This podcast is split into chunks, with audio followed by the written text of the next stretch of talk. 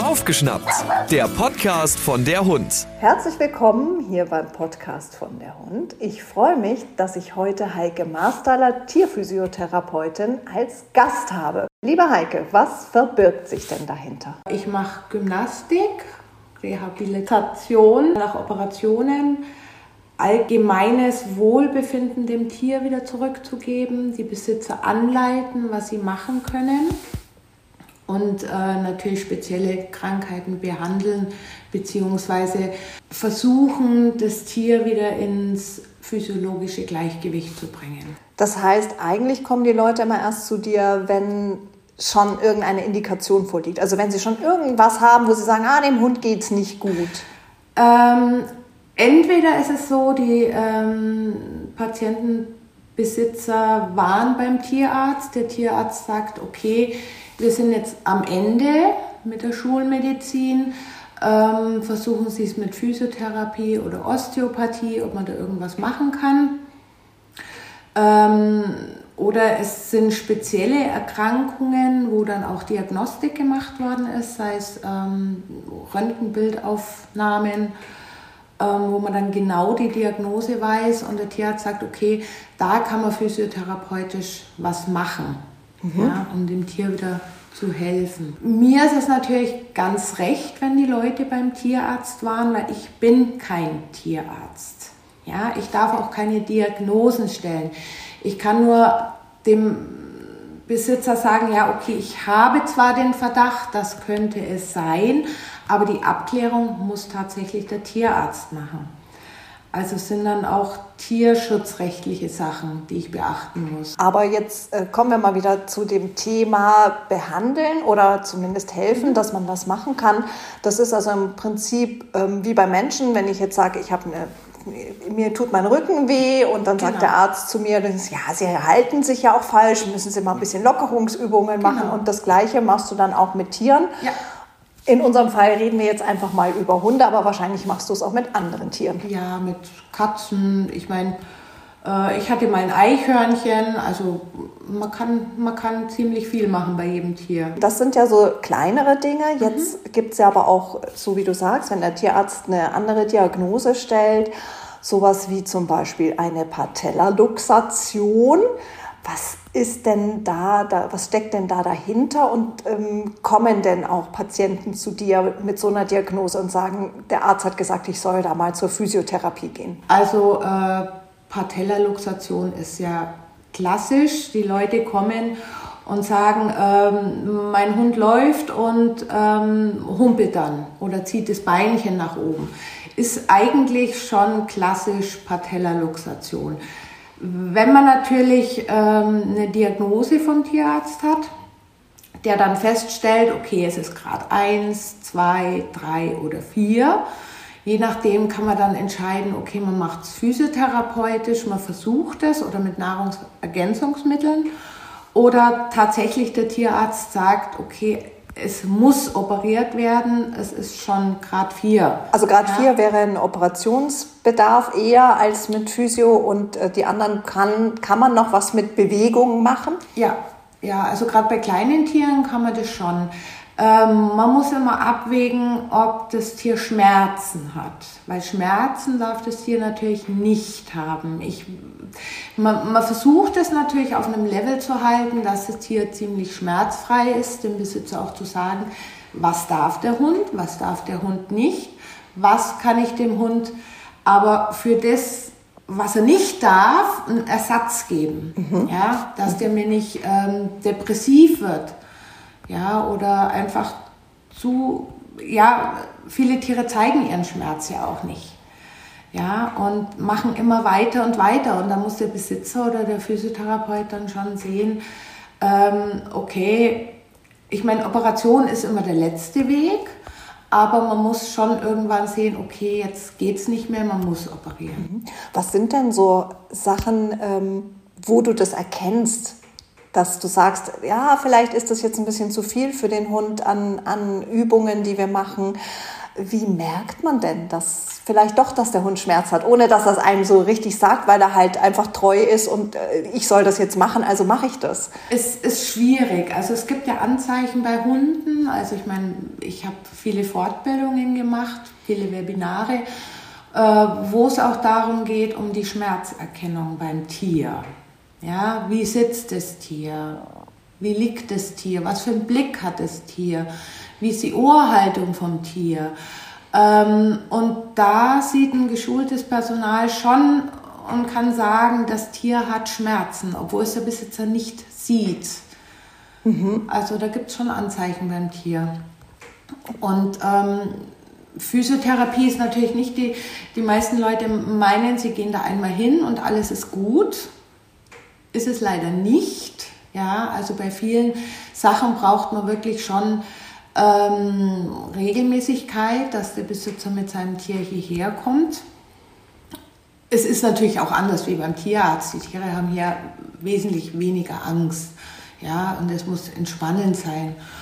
Und ja, man muss da schon die, die, die Grenze finden. Gehen wir wieder auf das Beispiel, also mein Hund äh, hebt das Bein immer hoch mhm. beim Laufen, es tritt nicht so richtig auf, also sprich, ich habe vielleicht so eine kleine Patellaluxation ersten Grades, was der Tierarzt mir dann auch diagnostiziert hat. Mhm.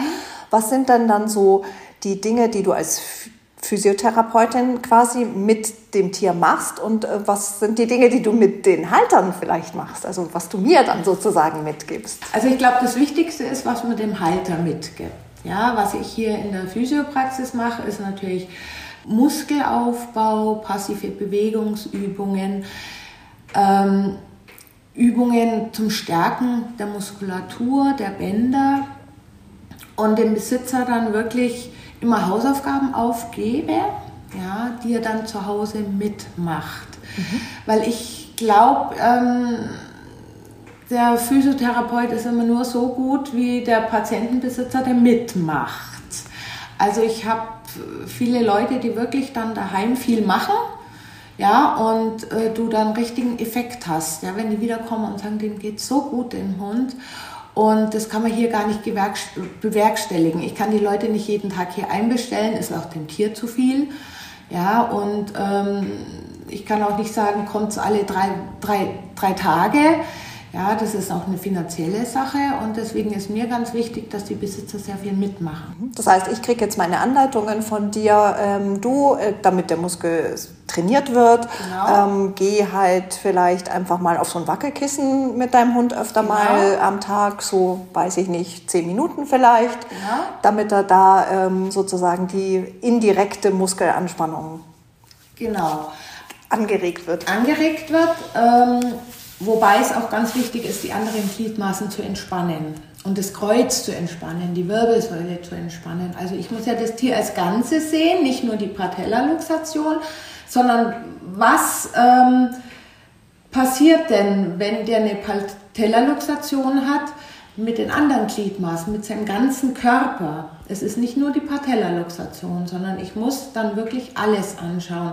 Und diese ähm, speziellen Massagen, die macht natürlich der Physiotherapeut. Aber solche Übungen wären dann zum Beispiel was, was du mir mitgeben würdest, oder? Genau, genau. Und äh, wenn ich zu Hause das regelmäßig mache, siehst du den Effekt, hast du gerade schon gesagt. Ja. Ähm, wie lange oder ja, sagen wir mal so, wenn, wenn es jetzt so eine leichtere Geschichte ist, mhm. mit welchem Zeitraum muss ich denn als Hundehaltender rechnen, dass ich da wirklich intensiv was machen muss? Und gibt es auch noch so eine Zeit danach, also nach dem danach? Also ich würde sagen, eine Patellaluxation, die nicht operiert ist, die bleibt ja. Mhm. ja.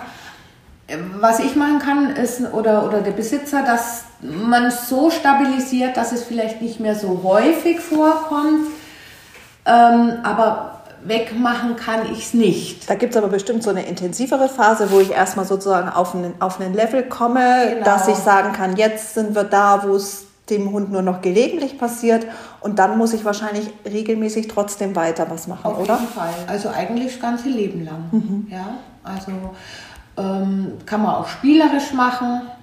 Mhm. Ja, man kann sehr viel im Wald machen. Mhm. Man kann sehr viel draußen machen, beim Spazierengehen kann man wirklich Übungen einbauen.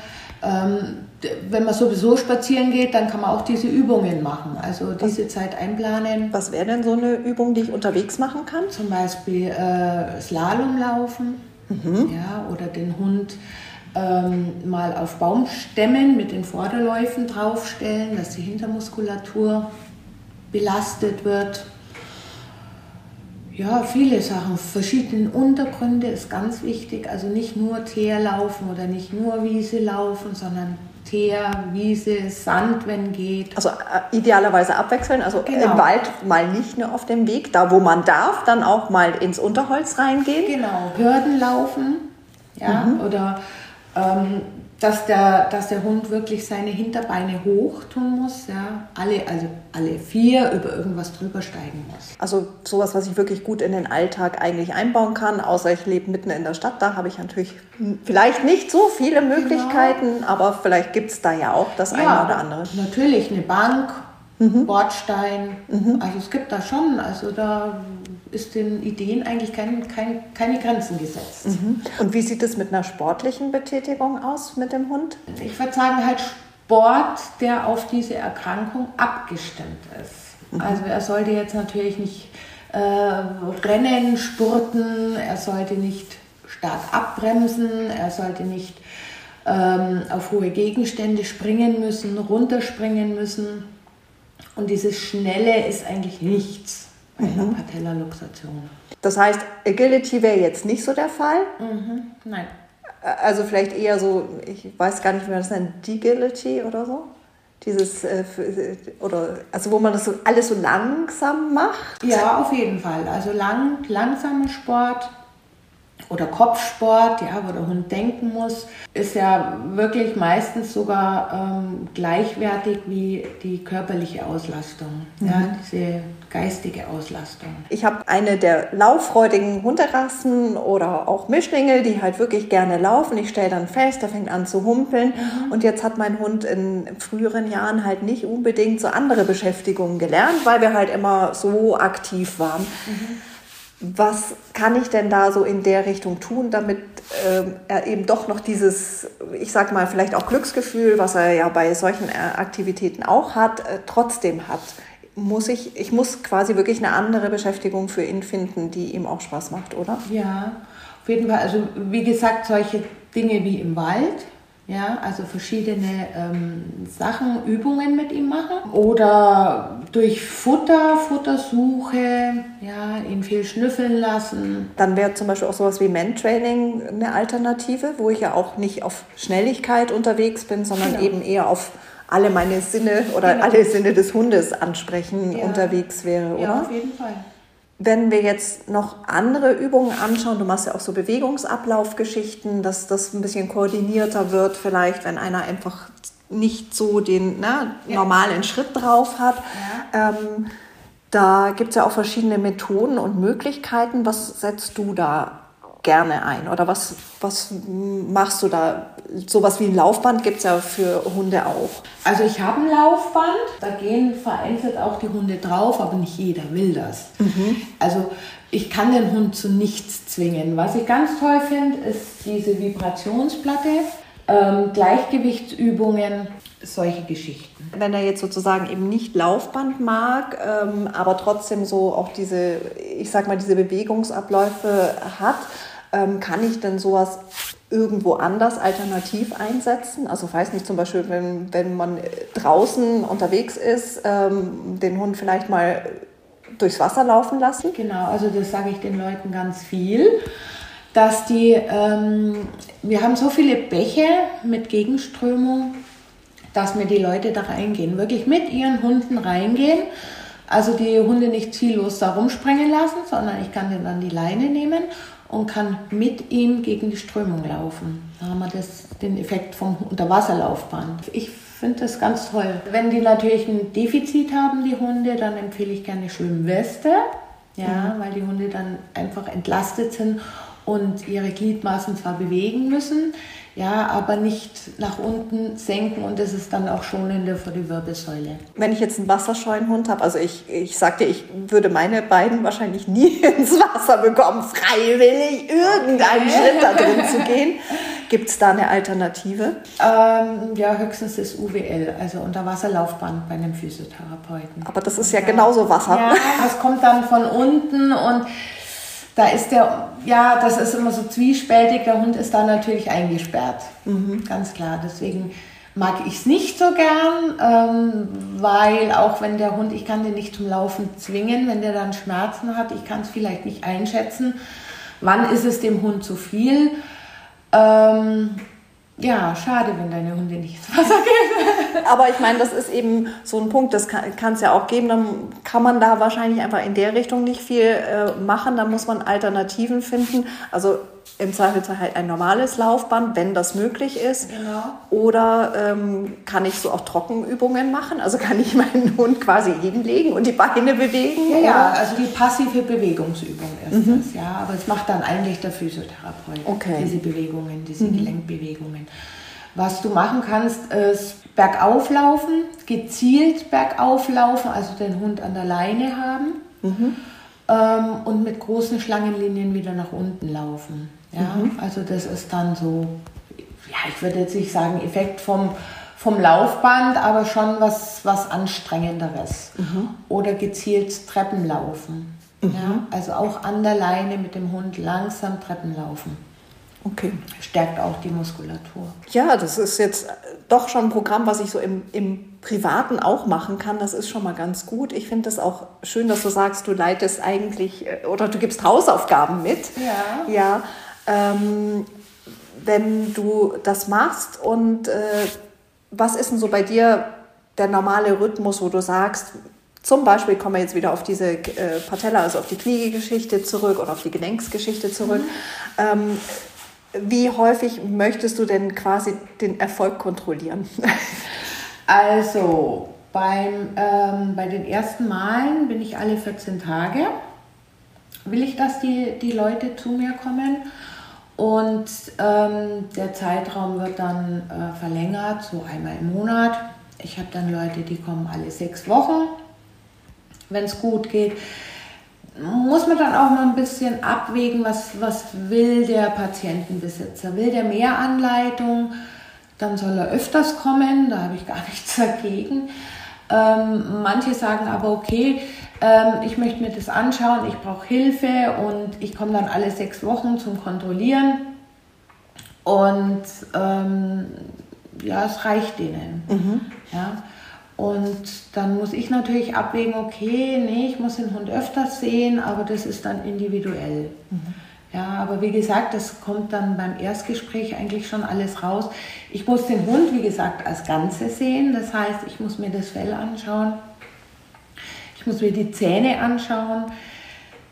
Ich, ich muss mir den Hund eigentlich von oben bis unten anschauen. Ja? Und ich muss auf das Futter ansprechen. Ich muss auf Nahrungsmittelergänzungen ansprechen, was, dass der Hund optimal versorgt ist. Also ist die Physiotherapie alleine ist es dann nicht. Das heißt also auch, dass du natürlich für verschiedenste Hundetypen sozusagen äh, geschult sein musst und wissen musst, was, was kann ich dem Gutes tun, äh, um die physiotherapeutische Arbeit sozusagen noch zu unterstützen, genau, oder? Genau, genau. Mhm. Wie sieht es ähm, dann noch aus bei dir? Oder wie sieht es aus mit Patienten? Wir haben ja auch so den Fall Arthritis, da könnte ich ja auch physiotherapeutisch vielleicht was mhm. tun, damit es eben nicht so schlimmer wird. Also eigentlich so dem vorbeugenden ähm, physiotherapeutischen ja. Besuch. Gibt es das auch häufiger bei dir oder komm, sagst du, das ist noch nicht so in, dass man die Hunde rechtzeitig mal ähm, mit Übungen vertraut macht oder sich mal anschauen lässt, bevor quasi der Ernstfall eintritt? Ja, doch habe ich welche. Also die kommen dann halt so mal einmal im Monat. Ist auch insofern wichtig, weil der Hund muss sich an das gewöhnen, was ich hier mache. Der muss sich an meine Praxis gewöhnen ein Tier, der, das hier nur ängstlich rumläuft, kann ich nicht behandeln. Also dann kann ich den Patientenbesitzer nur anleiten. Ähm, die müssen dann natürlich öfters kommen, dass die sich auch wirklich dann mal hinlegen, entspannen und dass der Physiotherapeut da wirklich was machen kann. Es Sagen wir mal große, schwere Rassen, also so eine, so eine deutsche Dogge zum Beispiel. Ja, ich könnte mir äh, vorstellen, dass es da auch in der Wachstumsphase sinnvoll ist, mal zu gucken, sind die Bewegungsabläufe richtig, hm, sollte ich vielleicht eingreifen, bevor was passiert. Ähm, also bei, bei sowas zum Beispiel, dass ja. man einfach sagt, kommt nicht erst, wenn der Hund äh, fünf ist und Beschwerden hat, sondern kommt halt, wenn er zwei ist und eigentlich fit ist. Also auf jeden Fall äh, habe ich solche Patienten, ja. ja. Also wo man dann auch merkt, okay, ähm, die gehen jetzt vielleicht einmal im Jahr zum Tierarzt, aber auf dieses körperliche oder äh, was kann mal sein oder passen Sie auf bei dieser Rasse, das ist natürlich da das geht ein bisschen unter, weil du gehst ja zum Tierarzt, wenn er was hat. Ja? Der hat sich den Fuß vertreten oder der hat eine Wunde oder er muss zum Kastrieren, zum Impfen und sonst geht man nicht zum Tierarzt. Und da geht es manchmal ziemlich unter. Mhm. Und ähm, dann fragt man Dr. Google, ja, was, was kann man da tun? Und da kann dann schon sehr viel falsch laufen. Mhm. Also gerade mit der Nahrung, Nahrungsergänzungsmitteln, was gebe ich meinem Tier, wie kann ich den wirklich optimal ernähren? Ja, weil wenn ich den von Anfang an falsch ernähre, ist es irgendwann absehbar, dass mhm. da was kommt. Jetzt ähm, hast du vorhin oder ganz am Anfang mal gesagt, also du gibst keine Diagnosen, die macht der Tierarzt. Natürlich schickst du vielleicht den einen oder anderen ähm, dann zum Tierarzt und sagst, lass das bitte mal abklären und dann ja. können wir gucken, was das Programm sein könnte, was wir machen. Ähm, Gibt es auch so eine Zusammenarbeit direkt mit Tierärzten und Physiotherapeuten oder wie sieht es dann aus?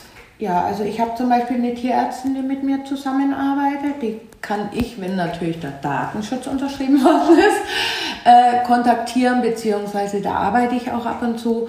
Äh, die kann mir Hinweise geben, du der war da beim Röntgen und war nichts oder ich kann mir die Röntgenbilder anschauen. Das ist ganz geschickt. Dass du sozusagen auch noch mehr als nur den, das Tier vor dir siehst, sondern dass du auch äh, zum Beispiel Röntgenbilder oder Ultraschallgeschichten genau. äh, auch einsehen darfst. Das hilft dann auch bei dem, was du als Programm zusammenstellst. Auf jeden Fall, weil viele Sachen darf man ja als Physiotherapeut nicht machen, wenn ich kann zum Beispiel, ich darf keinen Hund auf die Magnetfeldplatte äh, legen, der Tumore hat.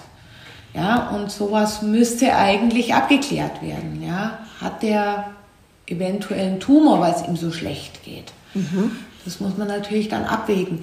Ähm, natürlich kann ich einen Hund so behandeln, ein älteres Tier zum Beispiel, das kommt und der läuft nicht mehr so gescheit und dann probiert man es physiotherapeutisch, aber wenn ich sage, okay, ähm, da ist irgendwas, dann ist mir natürlich ganz recht, dass der zum Tierarzt mal geht. Ich kann aber auch zu meinem Tierarzt gehen und sagen, passen Sie auf, ich möchte zum Tierphysiotherapeuten, kann ich die Daten bitte mitnehmen, genau, oder? auf jeden Fall. Ja, liebe Heike, vielen Dank für äh, diesen Einblick in das, was du als Tierphysiotherapeutin so machen kannst. Ich glaube, das ist für viele einfach auch wichtig zu wissen, dass der Hund zu nichts gezwungen wird, was er nicht freiwillig mitmacht. Das ist, äh, glaube ich, so ein Punkt wo man im Zweifelsfall auch sagen muss, vielleicht macht das beim ersten Mal nicht, aber vielleicht macht das im dritten, vierten Anlauf. Also du bist sicher auch jemand, der sagt, er macht es nicht, dann lassen wir es bleiben, sondern du bist wahrscheinlich eher so, dass du sagst, wir üben es nochmal.